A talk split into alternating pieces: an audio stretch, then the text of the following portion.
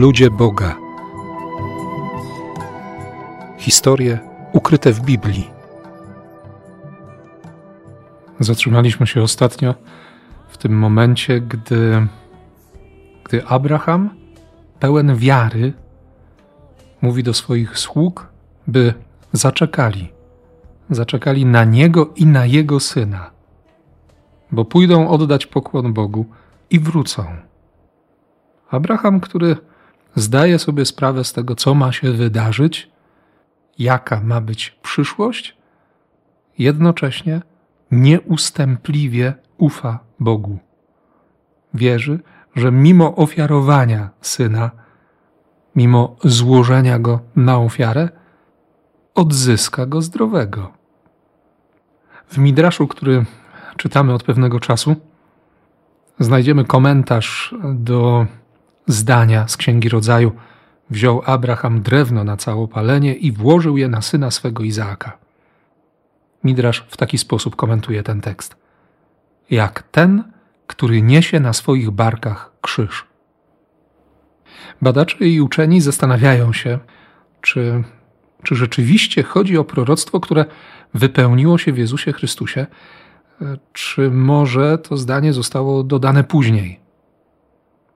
Wiemy, że nasi starsi bracia w wierze niechętnie czytali ten fragment Midraszu, ponieważ widzieli, jak bardzo jest on związany z Jezusem. Jak, jak mocno, jak wyraźnie odnosi się do Chrystusa.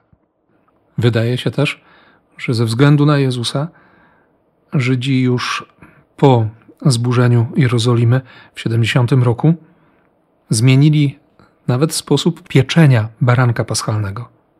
Bo pierwotnie pieczono go na ruszcie w kształcie krzyża. Do dzisiaj zresztą tak robią Samarytanie. Obecnie obowiązujące przepisy prawa żydowskiego stwierdzają, by nic w religijnych rytuałach nie przypominało krzyża. Ale pójdźmy dalej.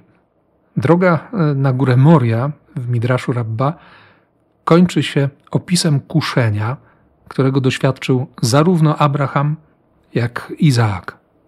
W księdze jubileuszów y, spotkamy postać księcia Mastemy, jednego z władców demonów, który domaga się sprawdzenia jeszcze raz wierności Abrahama.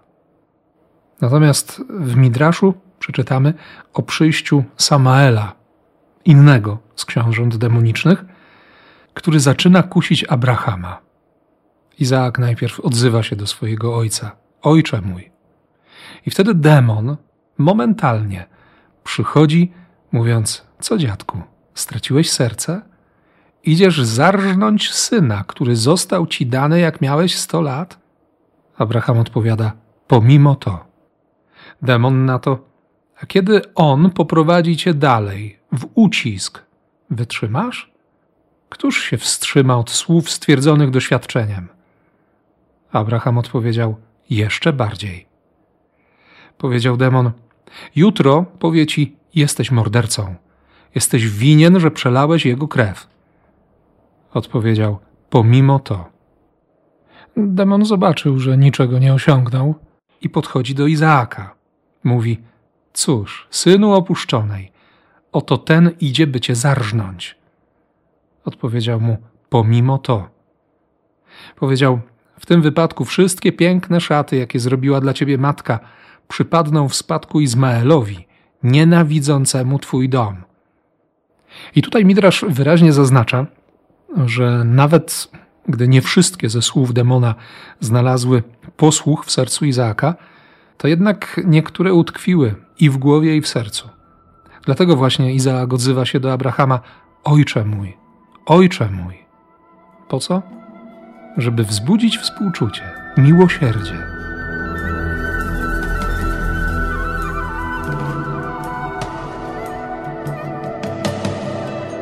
My wiemy dobrze, również ze swojego doświadczenia, że w kulminacyjnych momentach naszego przeżywania relacji z Bogiem, jakichś ważnych wydarzeń, pojawiają się wątpliwości. Bardzo często przychodzi diabeł, by zasiać zwątpienie. Widzimy to również w historii Jezusa. Po tej chwili udowodnienia nad Jordanem: Ty jesteś moim umiłowanym synem. Budowania i umacniania relacji ojca i syna przychodzi diabeł na pustyni po to, żeby zasiać wątpliwość. Każdą ze swoich pokus rozpoczyna od pytania, wątpliwości. Jeśli jesteś synem Bożym, Jezus odpowiada krótko: Zejdź mi z oczu. Abraham w Midraszu mówi: Pomimo to. Na jakąkolwiek wątpliwość, jakąkolwiek pokusę, Abraham, Jezus i wielu, wielu innych trzyma się po prostu słowa Boga. Ani ojciec naszej wiary, ani tym bardziej Jezus Chrystus nie dyskutuje z diabłem. Wiemy o tym dobrze, że każde wejście z demonem w dyskusję, w dialog stanowi początek grzechu. Dlatego właśnie jesteśmy nieustannie zapraszani, by słuchać Słowa, by czytać Słowo Boże. Jeden z niezwykle ważnych w historii Kościoła ojców pustyni, święty Ewagliusz z Pontu, w jednym ze swoich dzieł zapisuje ponad 600 myśli, tak zwanych logismoi, jakie demon podsuwa człowiekowi. Ewagliusz układa je w schemat ośmiu duchów zła. Zresztą tak nazywa się e, maleńka książeczka, wydana przez Benedyktynów Styńca. I ten schemat, ten traktat o ośmiu demonach zła wszedł do tradycji Kościoła Wschodniego jako nauka o siedmiu grzechach głównych. Choć Ewagliusz nie mówi o wadach czy grzechach, ale o demonach, które przychodzą kusić człowieka. I na każdą z tych pokus, na każde ze słów diabła, święty pustelnik proponuje konkretną odpowiedź pisma. Ojcowie pustyni uczyli się e, tego dzieła Ewagriusza na pamięć, by umieć walczyć z pokusami właśnie Bożym Słowem, zaufaniem wobec tego wszystkiego, co wypowiedział Ojciec Niebieski. Ojcowie wschodni utrzymywali, powtarzali, wierzyli i tę naukę zostawili także nam, że, że Słowo Boga, a nawet samo otwarcie Pisma Świętego już egzorcyzmuje złego ducha. Oczywiście demon próbuje jeszcze wtedy oszukać człowieka, przekonując, że, że słowo jest źle zrozumiane, że, że nic nie mówi, że to słowo do nas nie dociera, że mamy zamknięte serce, że nie jesteśmy godni, by słuchać Słowa Bożego, że ono nie jest dla nas.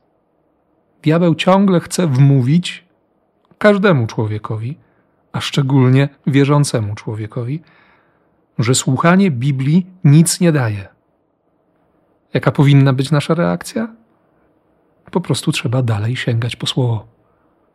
Myślę, że wiemy dobrze, już wiele razy o tym przy różnych okazjach mówiłem, że diabłu bardzo zależy, by wyrwać z nas pragnienie dwóch rzeczywistości: dawania Bogu czasu w dwojaki sposób. Przez czytanie Biblii, tracenia minut przy Słowie Bożym i przez brak adoracji, przez urywanie tych możliwości wpatrywania się w Najświętszego. My dzisiaj niestety żyjemy w czasach, w których sprawy drugorzędne próbują zająć miejsce tych najważniejszych, także w przestrzeni wiary.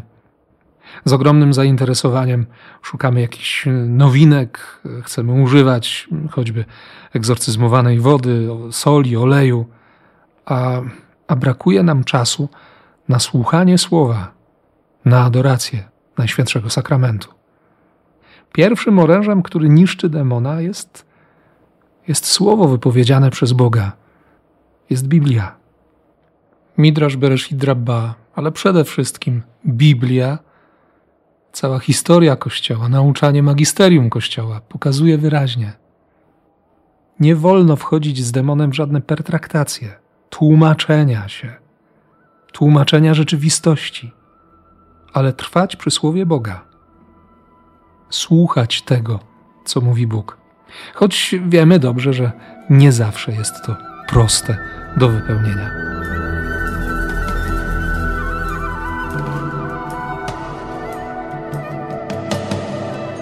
chciałbym, żebyśmy jeszcze usłyszeli komentarz tradycji o próbie Abrahama, świętego Augustyna.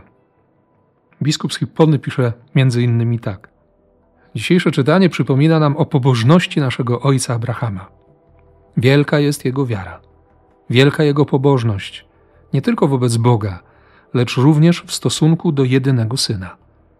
Gdyż ojciec Abraham wierzy w to, że dla jego syna nie może być złe cokolwiek, co wobec niego rozkaże mu Stwórca. Abraham uwierzył w obiecane narodziny. Teraz nie skarży się na grożącą śmierć. Jego prawa ręka została wybrana do ofiarowania, ażeby Izaak umarł. Jego serce natomiast zostało wybrane, by wierzyć, że Izaak zostanie narodzony. Nie zachwiał się Abraham w wierze w obietnicę. Teraz nie chwieje się w postanowieniu, gdy została zażądana ofiara. Pobożność wierzącego Abrahama nie podniosła się przeciwko oddaniu siebie słuchającego Abrahama. O wiele mocniej wiara w jego sercu pozostała niezachwiana. Myślał, Bóg sprawił, że Izaak, gdy go jeszcze nie było, został zrodzony przez sędziwych starców. On może go stworzyć na nowo, gdy umrze. Dlatego Abraham swoje serce oddał wierze. Uwierzył, że dla Boga nie ma rzeczy niemożliwych. Uwierzył, gdy otrzymał syna, i uwierzył, gdy miał go ofiarować.